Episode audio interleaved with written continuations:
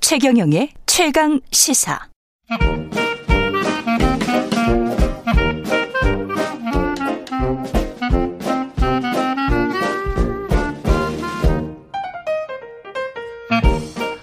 네, 우리나라 대학생 4명 가운데 1명이 가상 자산, 가상 화폐에 투자를 한다고 하는데요. 투자 금액이 평균 141만 원. 근데 이게 실체가 있는 것인가? 가상 자산이 여러 가지 시각이 있죠. 정부는 지난주에 가상 자산 거래 관리 방안을 발표했습니다. 한국은행 인사경영국 소속의 차현진 국장님 나오셨습니다. 차현진 국장님, 안녕하세요. 안녕하십니까? 예.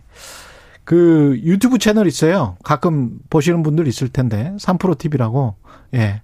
유명한 채널이 있는데 거기에 이제 직접 출연도 하셨었잖아요. 예. 그래서 비트코인은 절대 화폐가 될 수 없다. 예. 딱 못 박아서 한국은행 국장님이 말씀하셔서 의미가 있습니다, 사실. 예. 네. 예.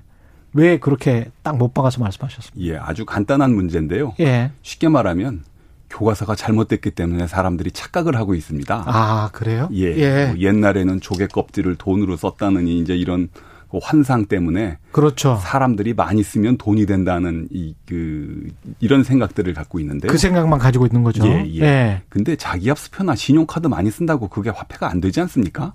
그렇죠. 백화점 상품권도 그렇고 그렇습니다. 생각해 보니까 그러네요. 예. 예. 조개 껍질도 사람들이 갖고 있는 사람들이 돈을 써서 그게 돈이 된 게 아니고 예. 그때 당시에 부족장 또는 음. 왕이 이걸 돈으로 쓰자 하고 그 국가적 합의나 명령에 의해서 화폐를 썼기 때문에 화폐는 아, 그 민간이 정하는 게 아니고 그 국가가 정하는 것이다. 말이 좀 길어지는데 예. 우리가 지금 화폐라고 하지만 옛날 우리는 조개를 썼기 때문에 패자가 들어가지만 그렇죠. 그리스에는 돈을 노미스마라고 했거든요. 예. 노미스가 노미스마가 예. 법률이라는 뜻입니다. 명령. 아. 그러니까 그리스 돈이 시작된 그리스에서는 음. 돈을 법이라고 했다는 얘기죠. 예. 그래서 비트코인은 그게 영원히 돈이 될 수가 없다. 이제 이런 얘기들을 제가 사람들한테 많이 강조하고 다니고 있습니다. 야, 그러니까 법에서 정한 종이 쪼가리. 예, 그렇습니다. 법에서 정한 종이 쪼가리이기 때문에 다른 종이 쪼가리는 될 수가 없는 거, 거군요. 이게. 그렇습니다. 예. 예. 아주 간단합니다. 예. 그런데도 불구하고 이런 환상 그러니까 처음에 또 가상 자산이라고 말을 안 하고 가상 화폐라고 말을 해서 예. 그래서 이제 투자를 좀 많이 한 그런 측면도 있는 것 같습니다. 예, 그렇습니다. 예. 그 만약에 처음 나왔을 때 디지털 아트 뭐 이렇게 했으면 그렇죠. 그 이렇게까지 선풍이 되지 않았을 텐데 그렇겠죠. 명칭을 화폐라고 했기 때문에 음. 사람들이 좀 더 조금 더 귀를 기울이게 되지 않았었던가 이렇게 생각을 하고 있습니다. 예. 이게 지금 오늘 한국은행 국장님이 나오셨기 때문에 아주 교과서적으로 정확하게 말씀을 하시니까 이거 잘 들어보시기 바랍니다. 이게 등락을 하잖아요. 예. 예, 등락을 하고 뭐 거래가 되고 이렇게 특히 이제 등락이 아주 뭐라 그러죠? 우리가 이제 변동성이라고 하는데 예. 변동성이 크기 때문에 돈이 될 수 있겠다라고 해서 이제 투기적으로 들어간단 말이죠. 예. 그런 현상에 관해서는 어떻게 보세요? 그 뭐 환율도 움직이는 거 아니냐 이제 그렇게 그 그렇죠. 비유하는 사람들이 있는데 예. 어 그것을 가치가 있다고 생각하면 음. 소도비 경매장, 경매장에서 거래되는 골동품이나 미술품처럼 충분히 오르고 나, 낮아 떨어질 수는 있는데요. 그렇죠. 거기에 너무 그 계속 오를 거라고 생각한다든지 예. 미래의 화폐가 된다든지 음. 이런 착각은 하지 말고 음. 본인이 좋, 좋으면 투자하셔도 되는데 그렇죠. 알고는 투자하자 이제 그거를 음. 강조드리고 싶습니다. 그다음에 우리가 그 국제 통화를 생각을 해보면 금본이제에서 미국 달러로 바뀌었지 않습니까? 예, 금본이라는 거는 금이라는 실체가 있는 건데 예 그렇습니다. 금 어, 얼마와 몇 온수와 바꿔주겠다라는 예. 거였잖아요. 예, 그런데 이거 같은 경우는 가상 자산은 실체가 따로 있는 것 같지도 않고요. 그렇습니다. 그래서 화폐의 기능 중에 하나가 예. 가치의 척도, 그자 같은 거 아니겠습니까? 예.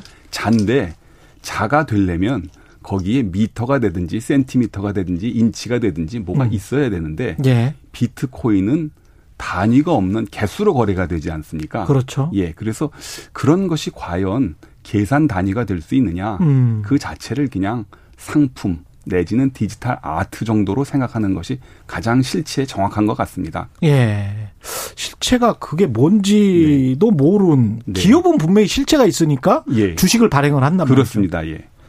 근데 이거를 이제 자산이라고 지금 이야기를 해요. 가상 예. 자산. 예. 사이버상의 자산이라고 이야기를 하는데 이 자산은 자산입니까? 예, 뭐 그 무엇이든지 자산이 될 수 있지 않겠습니까? 예. 저는 버리고 싶은 물건인데 남들이 싸고 이제 필요하다고 해서 이게 무슨 뭐 중고 시장에서 거래가 되기도 하고 뭐 중고 아, 그러네. 거래, 당근 예. 마켓 뭐 이런 데서 거래가 되지 않습니까? 네. 예. 부채도 뭐 재무제표에서는 자산이니까요. 그렇습니다. 예. 예. 그렇게 생각을 해야 될 것 같습니다. 아, 그러면 이게 자산으로 인정을 하면 네. 그러면 아, 자산이 거래가 될 때는 세금도 네. 발생을 해야 될 거고 예. 시세 차익이 발생하면 또 역시 세금이 그렇습니다. 발생하고 예. 뭔가 규제가 안 들어갈 수가 없겠습니다. 예. 특히 정부가 내년부터 예. 그 250만 원 이상의 소득에 대해서는 투자 이익에 대해서는 과세를 한다고 했는데요. 예. 그 방침은 뭐 크게 잘못된 것 같지는 않습니다. 음. 그 거기에 상응하는 보호가 좀 필요하다는 투자자들의 요구가 있는데 예. 그것도 뭐 일리가 있으니까 예. 그 정부가 좀 감안을 해서 그 조치를 해주셨으면 좋겠는데 예. 과세하는 방침에 대해서는 뭐 크게 틀린 것 같지는 않습니다. 그러니까 정부가 인정하는 가상 자산의 예. 테두리 내에 네. 있는 것은 예. 그 거래소는 인정하겠다. 예. 그리고 그 대신에 아까 말씀하신 법률이 정하는 네. 규제에 따라야 된다. 예. 그렇습니다. 아, 예. 앞으로는 시장이 그렇게 된다면 이 가상자산 시장은 초기에는 그런 이야기를 했어요. 정부가 만약에 인정을 하게 되면 어떤 자산으로서 인정하게 되면 네. 오히려 가격이 올라갈 것이다. 그렇게 주장하는 사람들도 있었거든요. 예. 어떻게 보세요? 그 이제 그거는 상황에 따라서 예. 그 달라지는 것 같습니다. 예. 지금은 울고 싶은 때 이제 뺨 때려주는 격이라서 예. 그 정부 때문에 가격이 폭락했다고 하는데 예. 말씀하신 대로 4년 전에는 아 우리 돈 내고 다 내고 할 테니까 인정만 해달라 하는 맞아. 그랬었어요. 예, 초기에는. 예, 예. 예. 그 상황에 따라 그 이제 이제 심정이 바뀐 것 같습니다. 예. 그렇죠. 너무 가격이 올라서 지금 최근에 최근에 산 사람들 같은 경우는 계속 가격이 떨어지니까 예. 정부 규제 때문에 떨어진 거 아니냐. 이게 그렇죠. 아파트, 아파트하고 사실은 비슷해요. 아파트 최근에 재건축 조합 아파트 사신 분들은 굉장히 힘들죠. 근데 사- 9천만 원에 사신 분들은 지금 15억이 됐으면 상관이 없는 거예요. 예, 그렇습니다. 1억 떨어져도. 예. 그, 정, 한국은행도 지금 디지털 관련, 디지털 화폐는 지금 어느 정도 대응을 하려고 하고 있지 않습니까? 예, 그렇습니다. 이제 예. 세계적인 추세인데요. 음. 블록체인에 대한 그 환상들이 너무 심하고 그것 때문에 이제 가상자산 가격이 오르니까 그렇다면 음, 제도권에서도 같은 기술로 한번 해보자. 똑같은 걸 시도를 해보겠다. 그래서 이런 말씀 드려서 될지 모르겠는데 청소년들이 하도 본드 갖고 냄새를 맡으니까 이건 물건 붙이는 데 쓰는 거야 하고 이제 그 이제 같은 기술로 예. 그 용도를 다르게 해서 이제 용도를 다르게 해서 예. 철저하게 물건을 붙이는 걸로. 네 그렇습니다. 그렇게 아. 이해하시면 될 것 같습니다. 그러면 이게 디지털 화폐라는 게 우리가 잘 이해가 안 되는데요. 그러니까 카드나 뭐 이런 걸 쓸 때는 다 디지털로만 지금 생각을 하고 있는 거거든요. 네, 저는 예, 그냥 이렇게 나오는 숫자로만 사이버상에 예. 그 뭐 다른 게 있습니까? 디지털 화폐라는 게? 예, 쉽게 정확하게 보셨는데요. 예. 그 화폐를 발행하지 않고 이제 스마트폰이나 PC로만 거래를 하는 거니까 음. 가장 큰 변화는 우리나라의 조폐공사가 없어지는 것이고요. 아. 예, 나머지는 이제 PC나 스마트폰으로 거래를 하는데 좋은 점과 나쁜 점이 있습니다. 돈이 덜 들겠군요. 일단 화폐를 만드는 돈이. 그렇죠. 한국은행을 비롯한 중앙은행들이 좋아하는 면이 바로 인쇄비하고 관리비가 줄어든다는 그런 측면이 있는데요. 그것도 상당하거든요. 예, 그렇습니다. 예. 그러나 스웨덴에서 헌법재판소에서 판결이 나왔지만 음. 국가 또는 중앙은행이 스마트폰을 국민들한테 하나씩 보급하는 게 아닐진데 아. 이거를 법화라고 인정하는 순간 그러네요. 이거는 금융의 포용성에 어긋난다. 당연히. 예. 법화 그래서 스웨덴에서는 그 법화를 인정하지 않기 때문에 음. 그것이 이제 스웨덴 의회하고 중앙은행하고 정부가 지금 골치를 앓고 있는 것으로 지금 알려지고 있습니다. 그럼 어떻게 갈 것 같아요? 앞으로는 이렇게 쭉 가는 겁니까? 전 세계가? 그거를 솔직히 말씀드리면 예. 디지털 화폐 중앙은행이 발행하는 CBDC는 예. 하나의 실험 정도고요. 실험 정도다. 예, 가까운 장래에는 아마 그 아. 힘들다. 예. 빨리, 빨리 도입되기가 힘들 겁니다. 중국만 내년 북경 올림픽을 지음해서 전국에 보급을 하겠다고 하는데 음. 그거 크게 성공하기는 어렵지 않나 싶습니다. 그래요. 예. 중국은 그렇게 하는 이유가 어떻게든 위안화를 국제 더 국제화 시켜보자는 그런 일환인가요? 그 위안화 국제화보다는요. 예. 아, 일종의 재벌 정책으로 봐야 될 것 같습니다. 규제. 예. 알리페이하고 위챗이 너무 10억 인구가 쓰고 있으니까 예. 이거는 20세기 초반에 미국의 그 강도 재벌이 했던 독점의 피해 쪽으로 가는 것 같다. 음. 그 사업을 정부가 좀 해야 되겠다 하는 차원에서 시작된 걸로 봐야 될 것 같습니다. 그렇군요. 그러면은 현금 같은 경우에 특히 이제 일본 같은 나라랄지 현금 아직 많이 쓰는 나라들 있거든요. 예, 그렇습니다. 아. 예.